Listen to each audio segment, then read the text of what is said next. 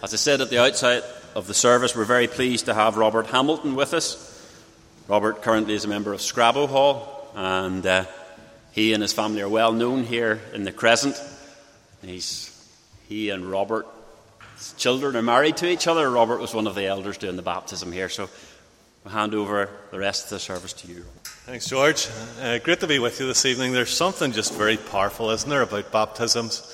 Uh, it's an emotional moment an exciting moment, and uh, just seeing God at work and transforming people's lives. Now, you've had a very good and useful explanation about baptism and what that is. What I'm going to th- try to do with you over the, the, next two and a half hours is. Oh, I know you were thinking about the, the tray bakes and the cups of tea there, weren't you already? Yeah, what I want to do with you over the, the time that's remaining, let's put it like that, is to have a look at baptism as an antidote to the disappointments of life. Okay? Now, what I mean by that is the newness of life that baptism represents as an antidote to the disappointments of life. And I hope as we go through this and look at it together, it will become clearer to you what I mean by that. You all know, of course, or I'm taking it that you know what an antidote is.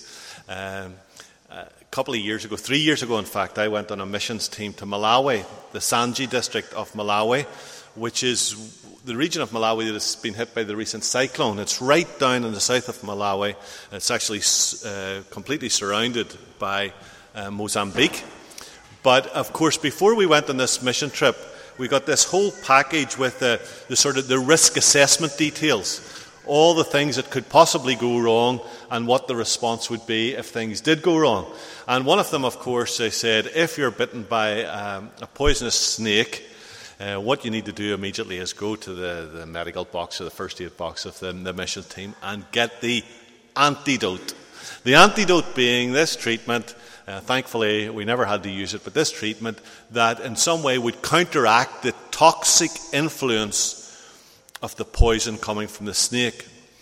And so, when we're thinking about this tonight, baptism as an antidote to the disappointments of life, life does bring with it uh, disappointments, dissatisfaction, delusion, and the newness of life that baptism represents. I'm going to be suggesting to you tonight, and hopefully on the basis of Scripture, that that is a, it's like an antidote against that. You know, life does throw some difficult stuff at us from time to time. Uh, and this new life in Christ is the antidote, if you like, that God has provided. And hopefully, this will become clear to you as we go forward this evening. Um, it doesn't mean, and by that, I, I don't want to say that as a Christian there are no longer disappointments in life, by the way. Uh, just because you come to faith in Christ, as these four ladies have done, does not mean in any way that you're immune from the difficulties uh, or the, the, the, dissatisfaction or the disappointments, put it like that, that life can throw at us. Uh, that does happen as well, of course, for believers and for Christians. But what I would be arguing tonight with you is this that having placed faith in Christ, as these ladies have done and have testified to this evening, changes your whole approach to life, actually. And even when the difficulties and the disappointments of life do come, the new life that Christ has given us and the presence of the Holy Spirit within us actually changes our whole outlook towards life. You know, uh, I think that if we were all honest, life does bring disappointments to us. Life does bring difficulties to us. There's there is a sense, I think, in every human being of dissatisfaction. There is a sense of longing for more, longing for something better. Can you identify with that? That even when life is going smoothly, there seems to be a sort of inbred discontentment within us. I had an experience, uh, I think it was 12 years ago. Uh, I, I have five grown up children, and that's quite a big family by today's standards. Now, there are advantages with that. One of the advantages for us was that when we were 25 years married, which was 12 years ago, they were all working by that stage, and they clubbed together and they bought us a cruise. That is good. It was nearly worth having five kids just for that. So they clubbed together and buy us this. It was a Caribbean cruise. Now, bear in mind, at that time I was a missionary. Missionaries don't do cruises normally. So I'm thinking, whoa, cruise is a bit awkward, actually. But I soon got over the awkwardness, actually. it was brilliant. I mean, it really was brilliant. It was a holiday of a lifetime. But I do remember one particular occasion in the middle of the Caribbean. Picture the scene. It's one of these luxury cruise ships. The most I had been on before was like a wee ferry that went out from Naples to the islands off the coast to give out tracts. That was about the most I had been on a cruise before. So I'm sitting there, the sun's shining down in the Caribbean. The sea is like glass. I'm just chilling and enjoying it. And suddenly I noticed within me a sense of, is this it? Is this what is this the best life can offer? Now don't mistake me, it was good. But even at that, strangely enough, there was still a sense of is there something more than this? Or is that Is this just what it's about? Moments like this that are fleeting and passing and then it's done and dusted? Can you identify with that sort of thing? You know, within us, there's this sense of there should be something better. There sh- there's a longing for more. Now, I actually believe that, that that is implanted within us by God to create within us a thirst for the best. And you know what the best is? Relationship with Him and eternity with Him. God has put that sense of discontentment within us so that we're longing for something that is better, something that is best.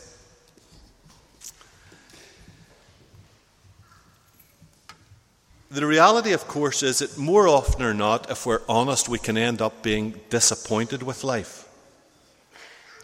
Sometimes, for example, you're thinking, well, if only I had a new job, life would be better. You know, this job isn't much good. I'll try and move on and get a new job. And you might be successful in doing that. And then you find that the new job is actually worse than the previous job. Or even in the new job, there's always a sense of maybe I should move on to another new job. Sometimes it's the idea, well, maybe if we move house, if I could get out of this house and move on to another house, things might be better. And then, of course, you do move house and you find out that the new house has got problems just the way the old house did. And there's still a sense of this hasn't really solved that problem of, of that inner satisfaction that we're looking for. And maybe it's what I've already alluded to you know, the next holiday will be better. You know, you might have a great holiday. I have, I have a couple of friends, and before they go on holiday, they plan the subsequent holiday. Always with the idea of when I come back from holiday, I'll be disappointed. I have to go back to work again, so it'll be great to have a holiday to look forward to. And that's how they go through their life. See some of you smiling. Maybe some of you folks do that as well. That idea of keep calm and plan the next holiday. That's without mentioning the difficulties of life that often come our way. You know, illness, bereavement, relationship breakdown accidents, you know, the ugly stuff that life throws at us. And then, of course, it's not only the circumstances of life that disappoint us, it's often the people around us that disappoint us. You'll have heard the story of the man lying in bed at night. And he's lying there and he's quiet and he says to the wife, You see these folk that I work with, by the way, in the office? They're hard to get on with. Most of them if I'm honest, are strange individuals. I don't find that easy. The wife says, Yes, dear. A few minutes go past and he says, You know, when you think of it, you see the people living in this wee street where we live. When you think, I mean, take that man across the road. What is he like? I just can't stand guy. And see that woman at the bottom of the road? She's always grumpy. I can't get on with her. Yes, dear. A few minutes goes past and he says, See your family, dear. See your mother. She's the most awkward woman. I mean, she's always trying to take control of our life. I, I find it. E- I don't find it easy to get on with your folks. You know, your brother won't even begin talking about him. Yes, dear. Few minutes goes past. Actually, my own mother isn't that easy to get on with either. And you see our kids. I mean, they're, they're great and I love them and all that, but they're a bit ungrateful at times. You know, I, sometimes they get up my nose, if I'm honest. Yes, dear. And a few more minutes goes past and he says, If I'm honest with you, darling, you're not the easiest person to live with. At which stage she takes a pillow and tries to suffocate him.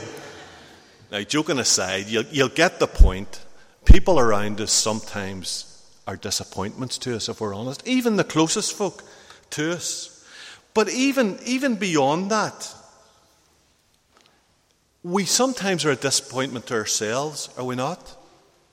You know, if I'm honest, I'm not the husband I would like to be.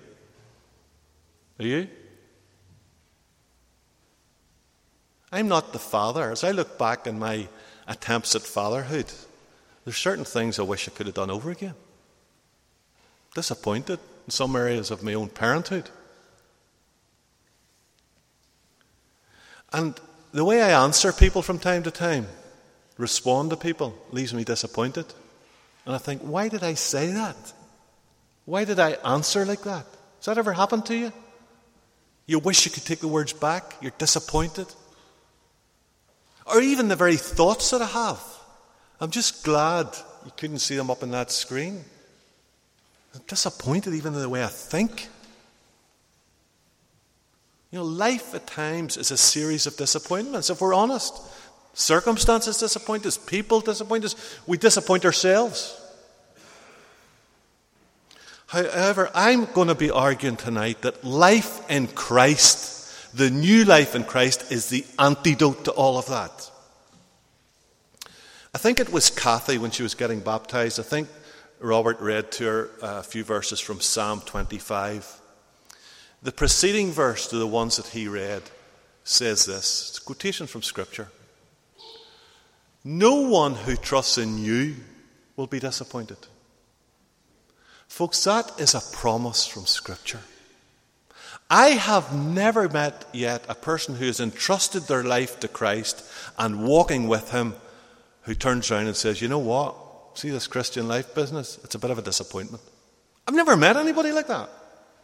And this promise of Scripture is exactly what the psalmist says No one who trusts in you will be disappointed. I'm going to read you a Bible passage just now. I'd like you to follow it. Uh, if you can, if you have Scripture there with you, great. If not, just listen in. It's from John chapter 6, and Jesus is using an analogy here that talks about the fact that He can satisfy. You'll get it as we read it, okay?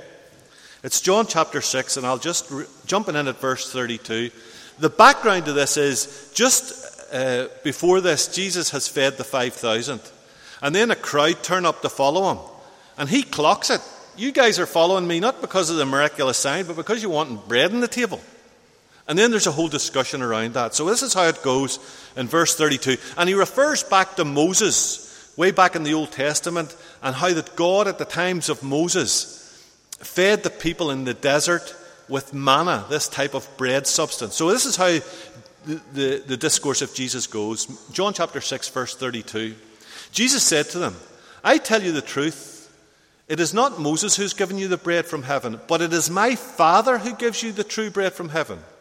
For the bread of God is he who comes down from heaven and gives life to the world. Sir, they said, from now on, give us this bread. Then Jesus declared, I am the bread of life. He who comes to me will never go hungry. He who believes in me will never be thirsty. But as I told you, you have seen me and you still do not believe.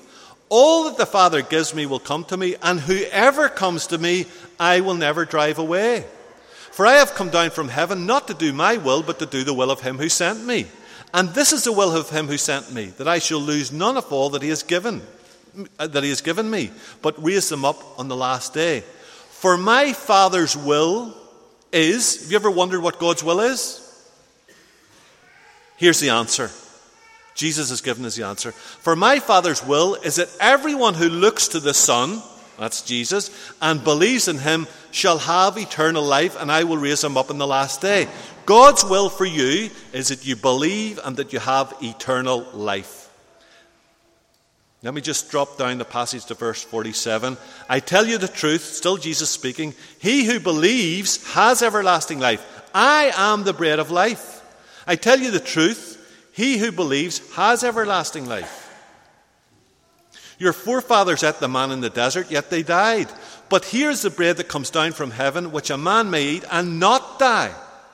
I am the living bread that came down from heaven. If anyone eats of this bread, he will live forever. This bread is my flesh, which I will give for the life of the world. So that's a reference to the time he was going to sacrifice himself on the cross so that we would be able to have life and life eternal. Verse 57 Just as the living Father sent me, and I live because of the Father, so the one who feeds on me will live because of me. This is the bread that came down from heaven. Your forefathers ate manna and died, but he who feeds on this bread will live forever. He said this while teaching in the synagogue in Capernaum. I take it you get the analogy here. Jesus, bread of life, or the living bread. That's the idea. Now, bread for us here in, in this part of the world has become sort of an optional extra to your menu. You know, you go into these fancy restaurants and you get the, is it tapenade they call it? You know that stuff with the olive spread on it? Do you like that, George? Aye, I like it too. Or you get the bruschetta. You like that? Aye. But it's like a wee added extra to your meal, isn't it? In Jesus' day, if you didn't have bread, you didn't eat, you didn't live. No bread, no life. It was not an optional extra in a restaurant. Without it, without bread, there was a genuine risk that you'd die of hunger. No bread, no life. Now you get where Jesus is going with this. They would have clocked it immediately. No bread, I'm not going to be able to live. Jesus says, I'm the bread. And the analogy is this if you don't have me, you're not going to live. Now, of course, he's not talking about physical life because they were alive physically, but he's talking about true spiritual life as God intended us to have. So when Jesus is saying that he is the bread of life or the living bread, what he is saying is this I'm not an optional extra, I'm essential for life. You see, sometimes I think we treat God or Jesus like an optional extra. You know, you come into a moment of crisis in your life God, help me. And there's a quick prayer, and the crisis passes, and that's it, you move on. Jesus is saying, I'm not an optional extra, I am essential to you having life. As bread feeds our body, so Jesus feeds our soul, our spirit. He alone satisfies. Life is to be lived in relationship with Him. Life is to be lived sustained by Him. He satisfies where life doesn't satisfy. You remember I said at the start, life throws disappointments at us, difficulties at us. There's this inner longing for something better. Jesus steps in and says, I'm the bread of life. I satisfy.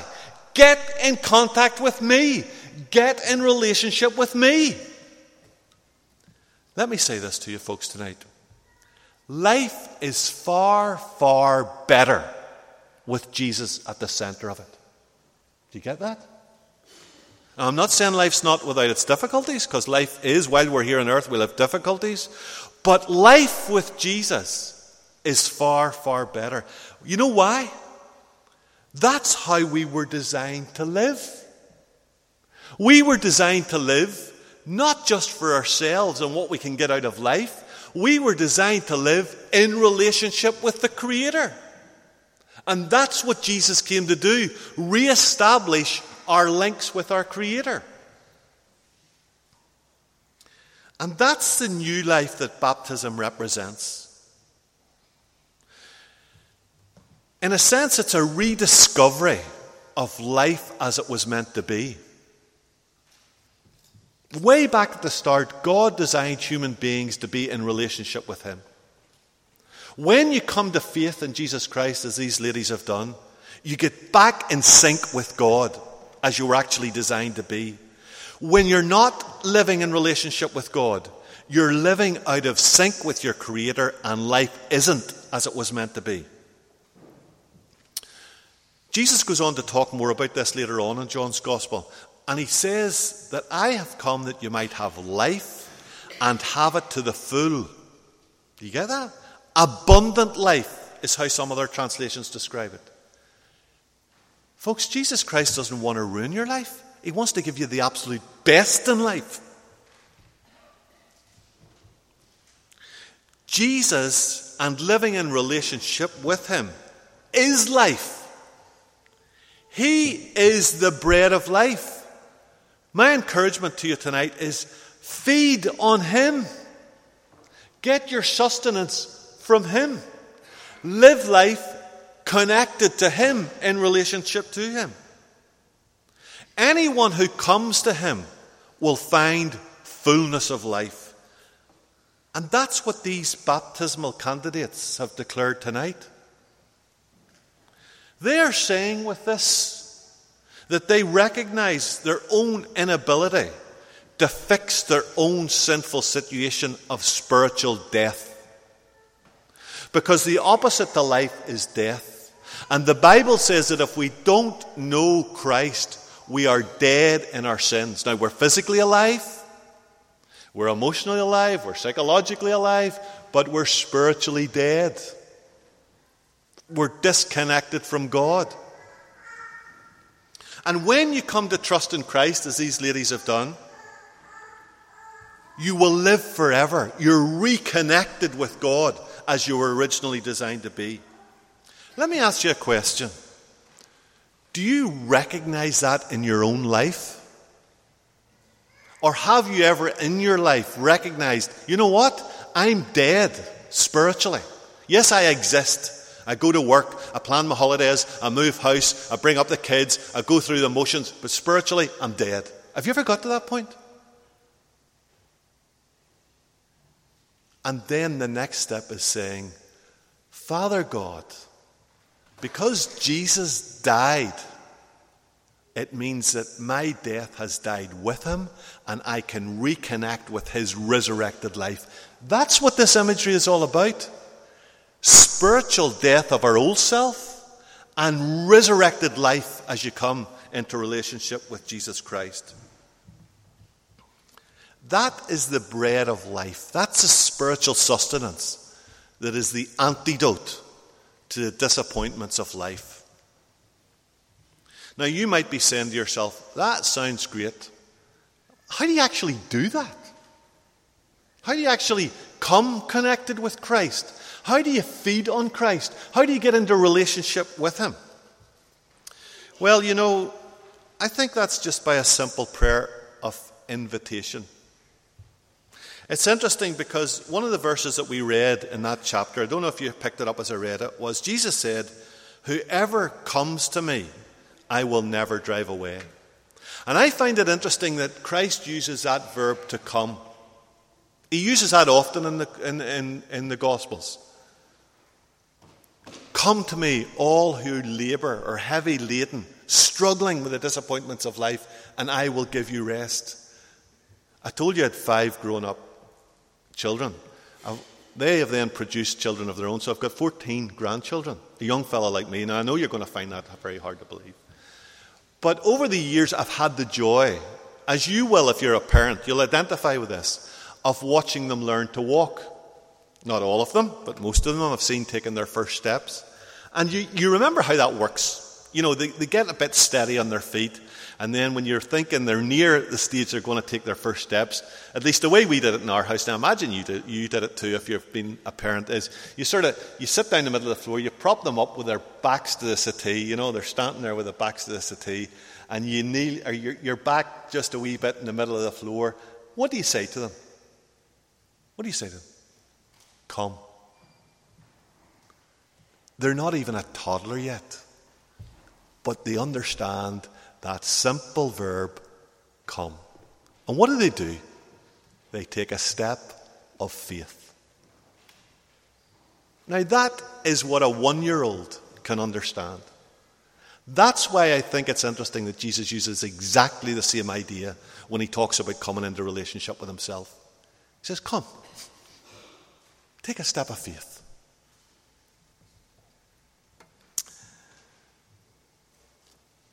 How you actually do that is simply talk to the Lord. You might like to pray like this. Now, you don't have to say these words. This isn't a formula, right? But the idea, the concept here is helpful, I think. You might like to say something to, like this. Now, this is between you and the Lord, right? This has nothing to do between you and me or you and the church at the Crescent or the elders here. This would be a personal one to one, you and the Lord. But sometimes people say, How do you actually do it? Well, something along these lines. It doesn't have to be these exact words by any stretch of the imagination, but this idea Father God, thank you that when your son Jesus died on the cross, he died for me and my sins. Make it personal. He took my death, He died in my place. I turn from that sin. There needs to be that conversion thing. There needs to be a turning away from sin and turning to Jesus. I turn from my sin and I place my faith in you, Lord. I trust you because I can't do this on my own. Thank you that from here on in, my life is the new, eternal, abundant life that Jesus promises. Is that hard? In one sense, it's not. It's a straightforward prayer inviting Christ into your life. In the other sense, it is difficult because it's going to change your life forever and it means leaving your old lifestyle and coming into a new lifestyle. But you know what? You're passing from death to life. You're passing from mere existence to living as you were designed to live. Would you not do that this evening? I'll tell you this if you do it, you won't regret it. I'm just going to leave a moment or two of silence for reflection now. Leave that prayer up on the screen. As I say, you don't need to use those particular words, but that, those ideas, that, that, that concept that's there. And in these moments of reflection, if you're at that point tonight of wanting to come to Christ and, re, and, and enter the new life that He offers, then in these moments of silence, in the quietness of your own heart, come to Christ. I'll leave a few moments of silence for you to reflect on that and then I'll pray and then hand back to George. Lord, we do recognize that often there are huge disappointments in life, and even within our own hearts and minds, at times there's a longing for something more than just existing. And we thank you that Jesus has come to give life, abundant, everlasting life to the full. Lord, our prayer is that each of us in this church building tonight would have made that step of faith, just as a child takes a step towards their parent. That each of us in this room, in this church building, whether it be tonight or in the past, but that step of faith would have been taken of just coming to Christ, leaving our sinful past, and receiving Christ as Saviour and Lord. May that be the case for your honour and glory and for the blessing of those who take that step. Amen.